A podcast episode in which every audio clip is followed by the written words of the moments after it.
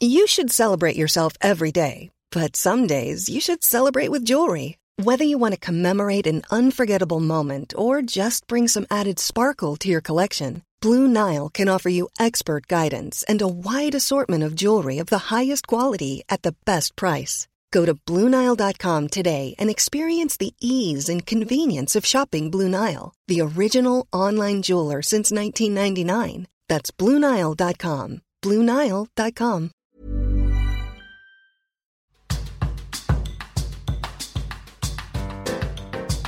Desde 1988 el mundo entero celebra el Día Internacional del Libro, una idea que promueve la UNESCO pero que se ha adaptado de maneras memorables por instituciones diversas como la UNAM, en especial con su fiesta del libro y la rosa.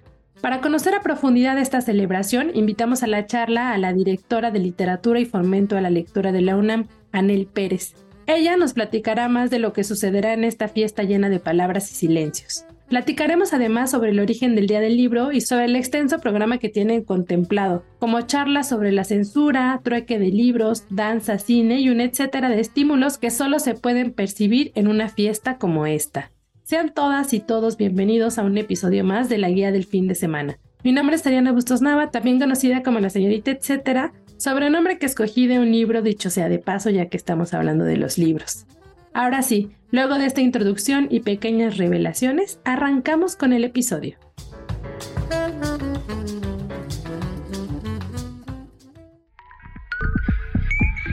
La guía del fin de semana, con la señorita etcétera.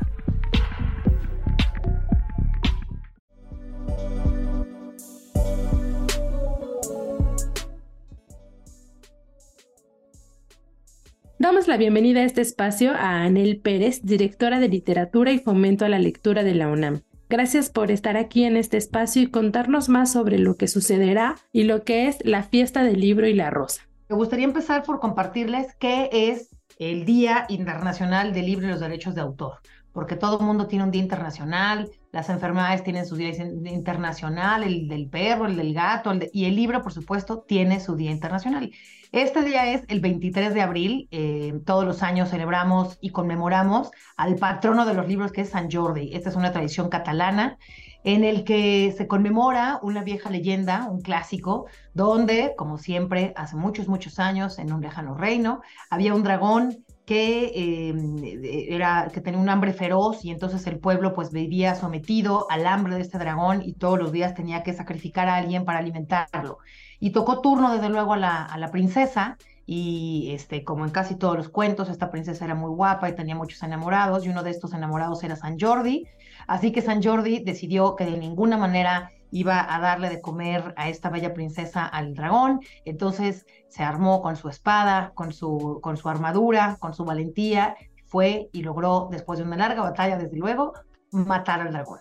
Y le enterró una espada en el corazón y de la sangre que derramó ese dragón en el corazón nació un rosal. Y de ese rosal nació una enorme, preciosa rosa y por eso se hizo esta historia y esta tradición de que todos los 23 de abril se regalan rosas y libros en, el pasado, obviamente, se regalaban las rosas a las mujeres y los libros a los hombres, y desde luego que ahora ya nunca más haremos eso, las rosas y los libros a mujeres y a hombres por igual. Es una tradición catalana en su origen, este, pero que se ha eh, popularizado y de hecho la UNESCO lo toma como el Día Internacional del Libro y los Derechos de Autor, porque también es importante recordar la autoría, desde luego, en el tema de los libros. Entonces, eh, se aprovecha también las fechas, son fechas eh, conmemorativas en el caso del García, del Inca García Lazuela Vega, de Shakespeare y de Cervantes. Entonces, bueno, estas son las, las fechas que conmemoran y que nos ponen todos los años a recordar qué implica el acto de leer. Este encuentro donde está por una parte las o los lectores y por otra parte una cadena infinita de gente que participa en este objeto cultural que se llama libro y que acerca al autor a sus libros a través de editores, ilustradores, diagramadores, diseñadores, correctores de estilo, distribuidores, comercializadores, en fin, es toda una industria cultural enorme que posibilita este feliz encuentro entre alguien que escribe y alguien que lee. Ya con este contexto, que la verdad yo no me sabía esa historia y qué bonito la contaste, me llevaste ahí ya. pero platícanos ahora, bueno, el surgimiento un poco de este origen de la fiesta del libro y la rosa, pero en la UNAM, ¿no? Porque además para que los escucha de una vez les, les vamos contando que esta edición del 2023 cumplen 15 años y los 15 años siempre son muy especiales. ¿Cómo es que llega esta fiesta a la UNAM? Fíjate que la UNAM, eh, como sabemos, es una de las casas editoriales o de las imprentas más antiguas de toda América Latina. Tenemos ferias ya de muchísima tradición, como la Feria de Minería o, este, o entre otras ferias, ¿no? Está también la Filuni, etcétera. Pero hace 15 años decidimos no hacer una feria del libro, sino una fiesta. Y por eso esta es la única fiesta del libro y que cumple 15 años porque eh, nos pareció fundamental abrir un espacio para festejar, ¿no? Para hacer esta fiesta del libro a través de toda cultura UNAM. Es decir, no solo es una fiesta sobre la literatura, sino es una fiesta en donde danza, cine, los museos, eh, la música eh, y todas las artes están, el teatro desde luego, están eh, volcadas mirando hacia la literatura y los lectores y al mundo del libro. Entonces, es una fiesta porque no es una feria donde hay que entrar callados y no tocar, sino es una fiesta donde vamos a poder escuchar 24 horas, bueno, no 24 horas no, pero tres días completos de pura oralidad, tres días dedicados a ver cómo se inunda la palabra en las artes, ¿no? Cómo es que eh, la literatura está en el guion cinematográfico, cómo la literatura está en el guion museográfico, en el guion teatral, en la danza y en las coreografías. O sea, cómo la palabra habita absolutamente todo, pero también sus silencios, ¿no? Entonces también cómo la, la ilustración es fundamental, cómo la oralidad cómo la palabra escrita y dicha ocupan un lugar en todas las artes y por eso es una fiesta, no es una no es un lugar donde compramos libros, que también desde luego lo podemos hacer. Es un lugar donde nos encontramos los lectores, es un lugar donde encontramos los autores con los lectores y donde se hace una fiesta donde bailamos con autores, donde conversamos, donde este, así como vamos a una fiesta, ¿a qué vamos a las fiestas? Pues a convivir, a compartir, a ver cómo están nuestros amigos, pues eso es lo que hacemos en esta fiesta, ¿no? Invitar a los autores para ver que nos cuenten cómo están, que nos cuenten los libreros, que nos cuenten los autores, que nos cuenten los lectores, que son el gran destinatario de esta fiesta es el mundo de los lectores y las lectoras, ¿no? ¿Quiénes son estos lectores? No son los lectores universitarios nada más. Aquí la universidad es la casa abierta a las familias completas, a las infancias, a las juventudes, a los promotores de lectura, a los editores, y por eso no solo tenemos por una parte un esquema de venta donde hay muchísimos stands con todo tipo de publicaciones para todo público, sino que tenemos un programa literario en el que hablamos y presentamos libros y todo esto, un programa cultural y artístico y un programa en esta ocasión completamente dispuesto a la oralidad, donde tres días va a haber un foro solamente para que tú puedas ir y sentarte y escuchar cuentos, ¿no?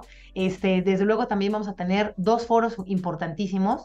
Uno es el foro para editores, que, que, que trabaja todos los años libros UNAM para ayudar a formar a los editores, no solo de la UNAM, sino de todos lados, para que piensen y consideren cuáles son las problemáticas fundamentales en la edición de libros.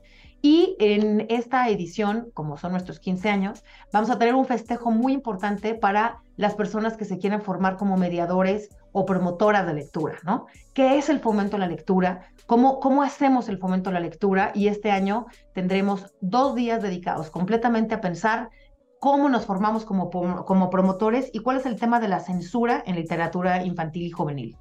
Tenemos eh, todos estos casos de Roald Dahl y estos casos de, de, de, reescritura de los libros, que nos parece que teníamos que hablar de este tema fundamentalmente y en el marco del tema de la feria, que es la libertad de expresión, la resistencia y la lectura como dos esquemas donde se hace un acto de rebeldía, vamos a decirlo así, Así que nos pareció muy importante hablar también de censura en la literatura infantil y juvenil, con invitados de todo el mundo, Argentina, España, eh, etcétera, para poder hablar de qué es eso que ocurre en la literatura infantil y juvenil en el caso de la censura.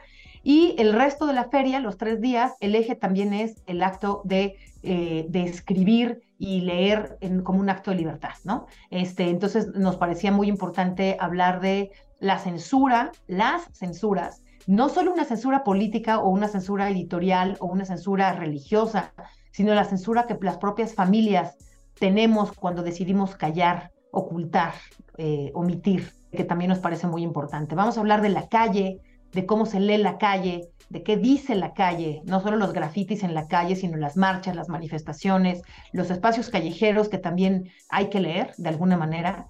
Vamos a hablar del humor, de la risa, de, cómo también la risa es una salida para, para, para, los actos de censura, no solo la burla, sino la propia risa, ¿no? Y el humor, este, el, sarcasmo, todo esto. Vamos a hablar de, de lo que ha hecho la religión en censura a varios temas. Eh, desde luego la censura política, que es un tema fundamental. Eh, el año pasado, desgraciadamente, tuvimos este eh, horrible evento con Salman Rushdie y todo este mm, pues esta tragedia que ocurre también en el caso de periodistas mexicanos y, no solo en México, donde este, pues hay una persecución política porque lo que escriben es peligroso. Entonces, ¿en qué momento escribir es un riesgo? ¿En qué momento leer es un riesgo? ¿Por qué las dictaduras, los imperios han omitido la publicación o la edición de ciertos libros? Anel, háblanos un poco más de la programación, tal vez algunos imperdibles y también las sedes que contemplan esta fiesta. Eh, una fiesta muy interesante donde vamos a poder habitar la palabra desde diferentes artes, desde diferentes perspectivas, desde diferentes temáticas y sobre todo una fiesta para todo el público donde vamos a tener los tres días fiesta, porque eso se hace en las fiestas, bailar, bailar, por ejemplo, con los Tigres de Borges, este grupo fantástico de Julian Herbert, eh, con La Revoltosa el sábado, eh, con un grupo muy interesante de mujeres al frente de, bandas y de sonideros y un grupo sorpresa que va a dejarnos exhaustos por el baile que nos vamos a ocasionar al son de la cumbia. Así que pues todo eso va a ocurrir acá en el Centro Cultural Universitario, en la Casa del Lago, en Chapultepec, en el Centro Cultural Tlatelolco y en el Museo del Chopo y San Ildefonso. Eso en el caso de la Ciudad de México. Pero también tenemos Fiesta del Libro y la Rosa en Morelia, Michoacán, y en Cuernavaca, Morelos, en la UNAM de, Cuernavaca, Morelos. Entonces, eh, perdón, olvidé también decir la Casa del Libro, que se va a dedicar completamente a la ferocidad de la poesía y vamos a tener eh, una conversación, por ejemplo, con Joconda Belli, ¿no? Hablando de todo este fenómeno de, de cómo se vive en la nación de las letras, como ella misma lo dice, porque ya no tiene la nacionalidad nicaragüense por la censura justamente a su obra. Entonces, pues somos muchísimos y muchísimas casas en la UNAM que vamos a poder recibirles a todos ustedes desde diferentes fórmulas editoriales, literarias, de temáticas, para todo mundo y para todos los gustos. Oye, Anel, este año la frase que acompaña la edición es resistir con la palabra utopías posibles. Cuéntanos con qué actividades podemos acercarnos a esto, luego de lo que nos contabas respecto a la cuestión de la, de la censura, porque esta palabra resistencia me hace pensar inmediatamente en cómo va em, tratando de, irrumpir, de contrarrestar la censura, ¿no? Así es. Pues mira, por ejemplo, vamos a tener em, desde la censura, no solo en México, porque esto, pues como sabemos, ocurre en todo el mundo. Entonces te voy a dar algunos nombres de gente que creo que no deberíamos de perdernos. Por ejemplo, va a estar eh, Negar Asimi, una mujer iraní que va a hablar eh, un poco sobre, con el pretexto de lo del pelo y el velo en Irán, eh, va a hablar en general de cómo se accede o se censura la educación ¿no? en su país, específicamente en el caso de las mujeres. Va a estar Joao Paulo Cuenca, un brasileño que va a contarnos un poco, pues, toda esta política y censura en, épocas de Bolsonaro, en Brasil, pero no solo de Bolsonaro, sino de otras fórmulas políticas que han eh, encontrado que el libro es peligroso y que el acto de leer este, es incendiario, ¿no? Entonces, justamente nos va a hablar de todo esto. Va a estar Santiago Rocagliolo, este peruano que también este, ha, sido muy eh, conocido por las adaptaciones literarias del cine o al cine, al guion cinematográfico. Vamos a hablar también con, por ejemplo, Emiliano Monge, este autor que tiene una novela fantástica que se llama No contarlo todo, donde justamente se pregunta, bueno, ¿quién es dueño de las historias familiares? Puedo contar todo lo que yo quiera de mi familia, puedo contar las historias de mi mamá, puedo contar las historias de mis hijos, porque soy escritor, lo puedo contar, o tengo que, que autocensurarme, ¿no? Entonces, este tema de la, autocensura también lo, lo va a platicar con Sara Uribe, una mujer que yo admiro muchísimo por valiente, por polémica, porque, porque siempre defiende dónde está su espacio y su libertad. Este, ahí va a estar también eh, Mercedes Halfon, una argentina que también hablaría sobre todos los espacios, no, no se nos olvide que el propio principito estuvo prohibido en la dictadura argentina durante mucho tiempo, ¿no? ¿Por qué leer el principito sería peligroso? ¿por qué? ¿Por qué, ¿Por qué pensar es peligroso? ¿no? Entonces, eh, vamos a estar también eh, Boris Muñoz de Venezuela, va a hablar sobre la militarización y sobre el proceso de la libertad de prensa y qué puede decir hoy o no la prensa, no solo la mexicana, sino en su propio país, en Venezuela, ¿no? Y donde evidentemente la censura está en, en terrenos muy peligrosos. Vamos a hablar de los tabús literarios, que no es lo mismo que censura. El tabú es eso del que todos queremos, pero no queremos que nadie diga. Ahí va a estar Nayef Jeya, un especialista en, en, pornografía, por ejemplo, entre esta frontera entre el erotismo y la pornografía y, y en dónde se encuentran las delicias de uno y los peligros del otro, ¿no? Entonces, este Nayef Jeya creo que es un, alguien importante que va a conversar con Silvia Aguilar Seleni, se llaman tal cual eh, tabús literarios. Y un poco cerca de esos temas va a estar Enrique Serna, alguien que también habló de la compra y venta de espacios periodísticos y de los medios de comunicación, pero ahora hablaba también de sus cuentos y eh, donde también el erotismo es un tema, ¿no? Eh, la memoria, los olvidos, los deseos, es un poco el, el tema que vamos a hablar con él. Y luego están voces nuevas que creo que es interesantísimo. No solo hay que leer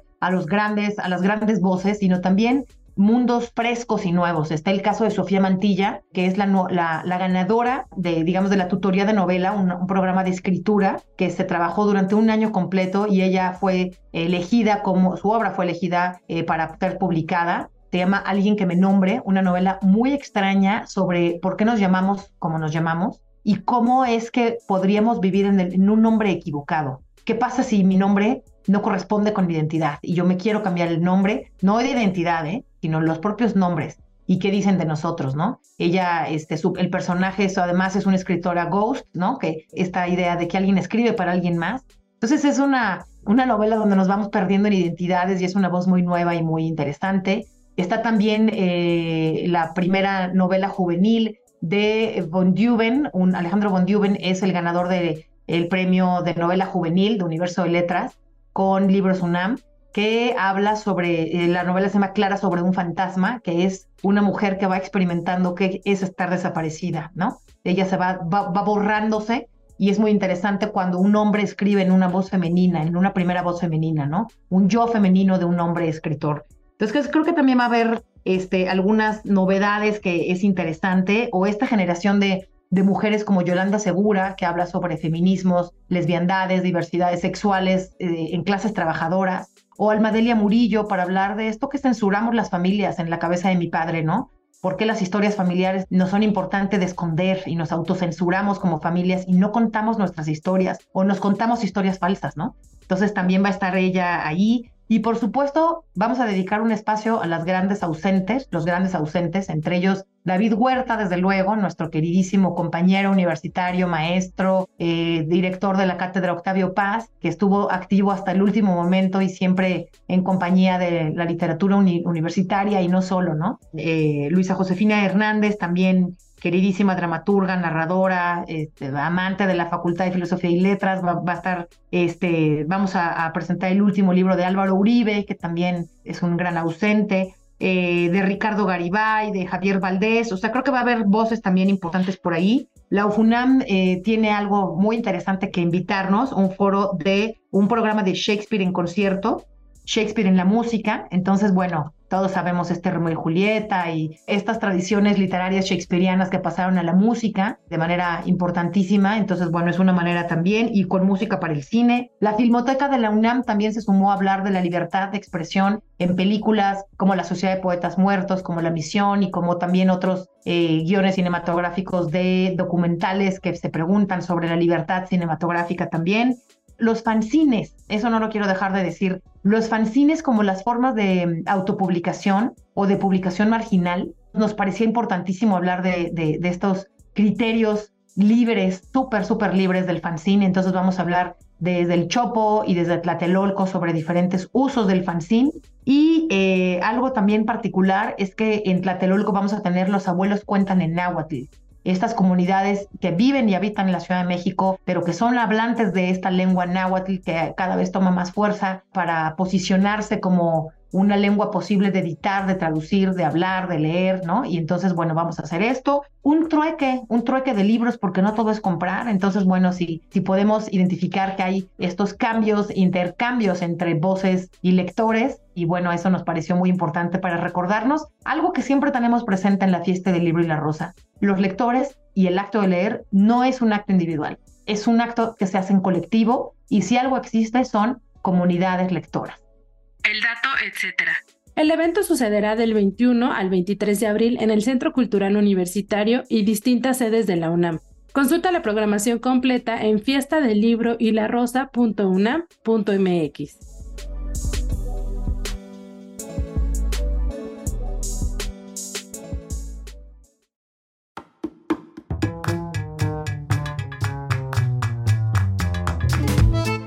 la charla con Anel Pérez, directora de Literatura y Fomento a la Lectura de la UNAM.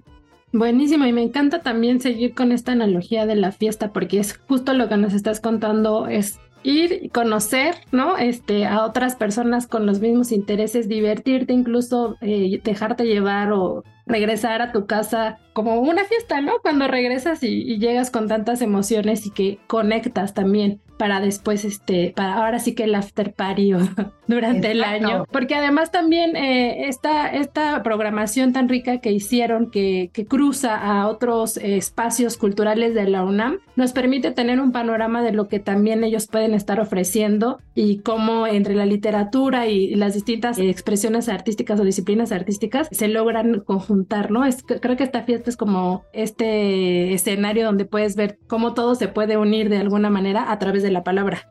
A través de la palabra o de otras fórmulas narrativas, y quiero insistir en eso porque hablé un poquito de la oralidad, ¿no? De la palabra hablada, pero luego, por ejemplo, eh, está el silencio en el teatro, como en el clown, y eso no te lo dije, pero te lo platico. Los chicos del CUT, ellos se gradúan todos los años con una obra, y esta vez lo van a hacer con un, con un género muy raro que es el clown. Y el clown es el silencio teatral, es narrar con el puro cuerpo. Entonces, ubicar que también somos un libro abierto, el cuerpo se puede leer de diferentes maneras y eso lo vamos a hacer con una cosa que se llama El Navío de los Ingenuos, un espectáculo de clown dirigido por Asís Igual, su compañía se llama Now Playing y eso creo que va a estar muy interesante porque es, eh, pues el clown es una, es una fórmula teatral rarísima donde en silencio puedo entender todo lo que está pasando, ¿no? Eh, entonces, bueno, eso también nos pareció importante de incluir. O al contrario, leer poesía, no hablar de la poesía, leer poesía como lo va a hacer la Casa Universitaria del Libro, con eh, una eh, entrevista a Gioconda Belli, ¿no? Como lo había dicho hace un momento, pero también en un acto poético que se llama El lenguaje feroz, poesía del siglo XXI, con Rocío Cerón, Cici Rodríguez, Sandra Lorenzano, Marisela Guerrero, Fabián Ávila y otros y otras poetas que hablan de de cuál es este lugar de la poesía post pandemia, ¿no? Porque también hay que recordar que estamos saliendo de un hábito de encierro y que ahora las cosas han cambiado y la lectura y las lecturas, las formas de leer son diferentes que antes de la pandemia. Ever catch yourself eating the same flavorless dinner three days in a row? Dreaming of something better? Well, HelloFresh is your guilt-free dream come true, baby. It's me, Kiki Palmer. Let's wake up those taste buds with hot, juicy pecan crusted chicken or garlic butter shrimp scampi. Mm. Hello Fresh. Stop dreaming of all the delicious possibilities and dig in at HelloFresh.com. Let's get this dinner party started.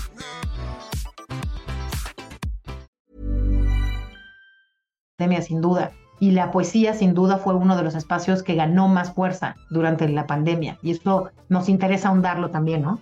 No me había hecho esa pregunta nunca, de ver si hay como este alcance de que después de la pandemia, qué fue lo que empezamos o que se potenció respecto a la lectura, la poesía, entonces qué, qué interesante que haya sido uno de los géneros, ¿no? Digamos, o las maneras sin duda, o sea, durante los años de la pandemia eh, conocimos y experimentamos fórmulas musicales, cinematográficas y literarias particularmente, ¿no? Era casi todo lo que podíamos hacer en casa. Bueno, y deporte, ¿no? Mucha gente también hizo muchísimo deporte y encontró fórmulas para poder sobrevivir corporalmente, pero eh, nuestros divertimentos, digamos, fueron sin duda el cine y este, formas musicales que todo mundo experimentamos de formas distintas. Y de verdad, o sea, la, la literatura gozó de una popularidad que no había tenido antes y en particular la poesía tuvo un impacto muy interesante, ¿no? Entonces, la escritura también, ¿no? La escritura y la lectura, no nada más la, el acto de leer, sino de la escritura también estuvo ahí. Entonces, bueno, este, creo que está, va a estar interesante. Hay muchas novedades del libro Sunam que también vale la pena mencionar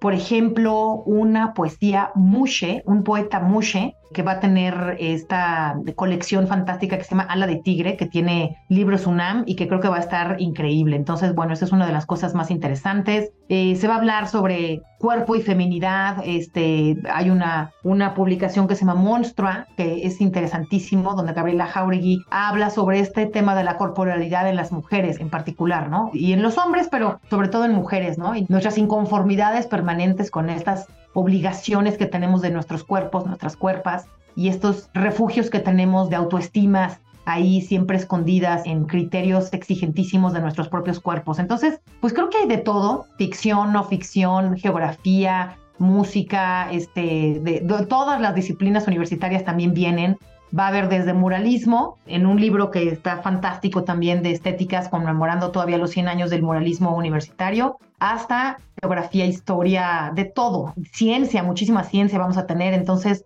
pues son tres días para festejar que somos lectores, que hay libros, que la lectura es un derecho cultural, que la lectura forma pensamiento crítico y que hay un terreno que nos encanta reiterar porque en la UNAM sí creemos que se lee por placer y que el placer y el gusto es uno de los mejores elementos para acercarnos a la lectura. El dato, etcétera. Para más detalles de las actividades que sucederán en esta fiesta, checa las redes sociales de Cultura UNAM. Además, si te perdiste esta edición en el 2023, no pierdas de vista lo que sucederá el próximo año en el contexto o en el marco del Día Internacional del Libro.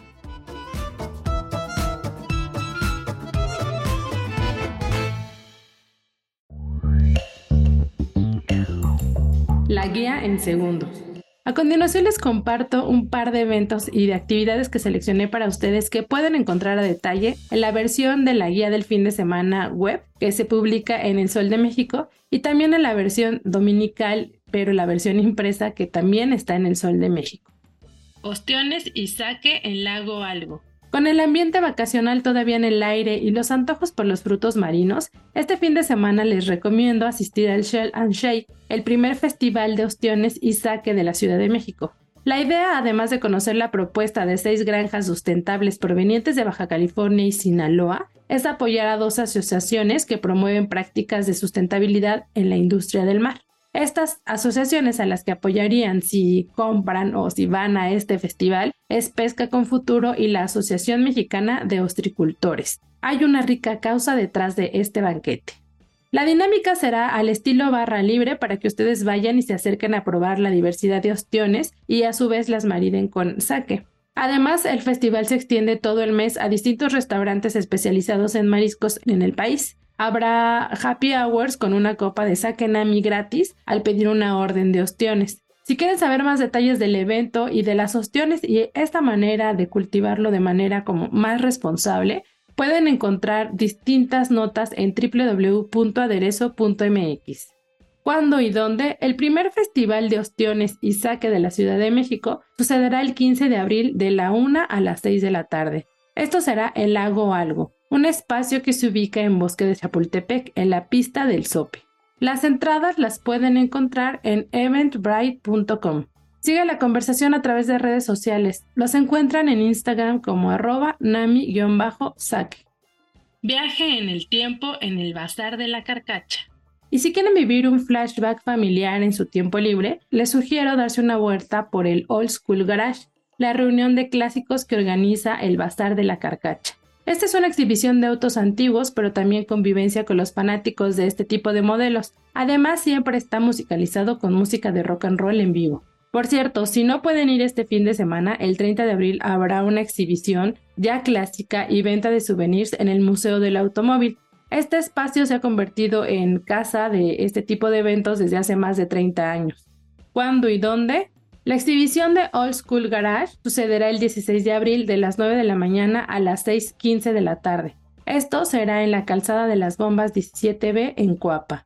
Para más detalles pueden seguir la conversación en redes sociales. Los encuentran en Facebook como Bazar de la Carcacha. Casa de moda Carla Fernández en el Franz Mayer. Para el domingo de museos, la sugerencia es experimentarlo en el Museo Franz Mayer, en especial atendiendo la exposición Carla Fernández Casa de Moda, un manifiesto de moda mexicana. En ella podrán involucrarse con la labor de la diseñadora desde las aristas que conforman su proceso creativo, colaborativo y respetuoso con la tradición textil nacional. Entre ellas está dividida, digamos, la exhibición en aspectos como la tierra es el origen de los textiles y la moda como resistencia, entre otros. Además, también se encontrarán con un mapa y videos cortos del espacio de trabajo de Fernández, por ejemplo, o muy en especial de su taller Flora, que tiene una naturaleza itinerante que nos permite conocer el trabajo que tiene con más de 100 artesanos de 15 estados y en 39 lugares distintos de todo el país. Por cierto, la exhibición es una colaboración con el Denver Art Museum, en donde se presentó por primera vez esta expo, y el diseño museográfico es del escultor mexicano Pedro Reyes. En él integra elementos de teatro, psicología y activismo, para que más o menos se den una idea de lo que encontrarán en esta exhibición. ¿Cuándo y dónde? Esta exposición estará disponible hasta el 25 de junio en el Museo Franz Mayer que se ubica en Hidalgo 45 en el centro histórico. Para más detalles pueden seguir la conversación en sus redes sociales. Los encuentran en Instagram como Museo Franz Mayer.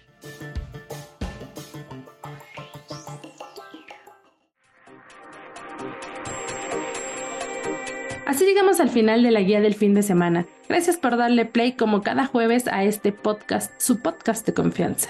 Les recuerdo mi nombre, yo soy Ariana Bustos Nava, también conocida como la señorita etcétera. Pueden seguir la conversación conmigo o compartirme recomendaciones también en mis distintos perfiles. Me encuentran como la señorita etcétera en Facebook, Instagram y Twitter. Gracias al equipo de producción por su apoyo, en especial a Natalia Castañeda. Si tienen algún comentario o sugerencia sobre este espacio, los que se generan desde la Organización Editorial Mexicana, pueden escribirnos al correo podcast.com.mx.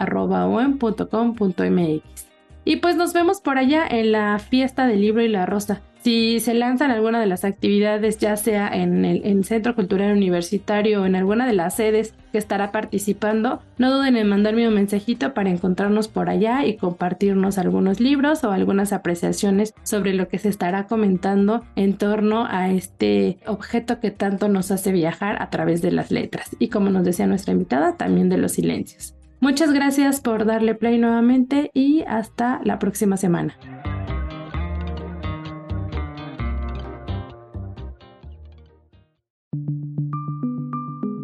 Esta es una producción de la Organización Editorial Mexicana.